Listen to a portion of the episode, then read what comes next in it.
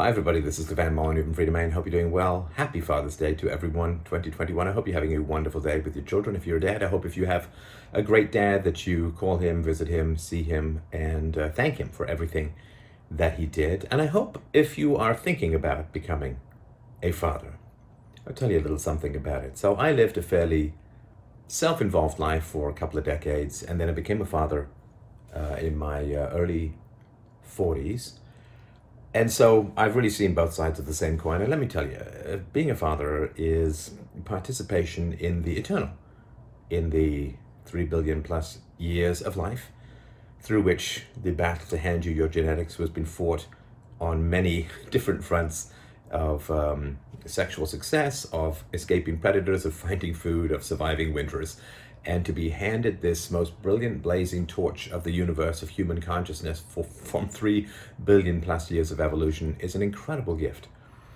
To be regurgitated star stuff, holding aloft the Olympic torch of the universe, which is the blinding accuracy and depth of human consciousness, to be such a tiny percentage of the universe that can scarcely be calculated, that has the capacity to reflect, to philosophize, to discover universals, to create and enact morality is such an incredible gift that were you to be any atom, any piece of regurgitated stardust, you would choose to be exactly where you are, carrying the three pounds of the greatest glory of existence, the human mind. This is where you would choose to be. And that gift has been given to you like a divine and omniscient inheritance from the claws, tentacle, hands, and fists of your ancestors. And I hope that you are enjoying the great and enormous gift of life. And I hope that you will choose to pay it forward.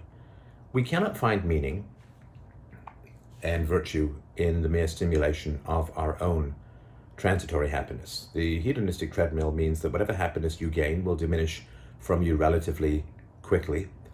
And so you cannot stay happy simply by satisfying yourself. You can't stay happy by participating in the universal, some would call it the divine, the eternal, the infinite.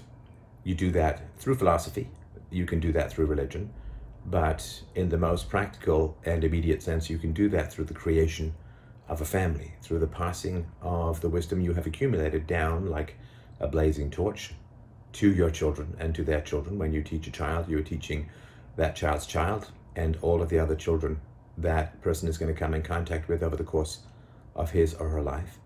And it is a glorious thing to participate in the eternal, to participate in the greatest divinity known to man, which is the creation and training of virtuous consciousness. You have the capacity to create meaning by creating life and nurturing and sustaining that which is best in those who come after you. And if you enjoy your life, surely you don't want to be like that jerk of a, kid who inherits a family fortune that stretch, stretches back centuries and burns it on the pathetic and pitiful fire of self consumption, the kid who inherits millions and millions of dollars and squanders it on mere nerve stimulation and the pursuit of diminishing happiness to the point where you end up with ne- neither the happiness nor the fortune and only the regret of having squandered what your ancestors fought so hard to provide to you. You don't want to be that person. I'm sure we would make fun of that kind of person as taking an eternal fortune and squandering it on vainglorious and fading Instagram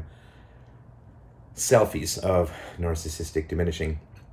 You want to take that and you want to provide it to those who come after you if you enjoy your life. If you don't enjoy your life, maybe it's because you're stepping back from participating in the eternal, the universal, and the as close to divinity as we can achieve as mortal beings. Because our mortality is only for our flesh. Our ideas can be immortal, the impact and impression that we can leave on others can be immortal.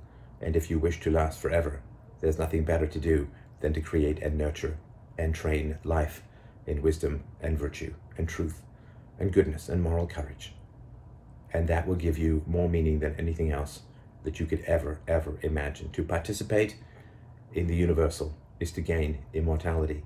And only through the pursuit of immortality can we gain meaning and true and lasting happiness. Happy Father's Day, my friends.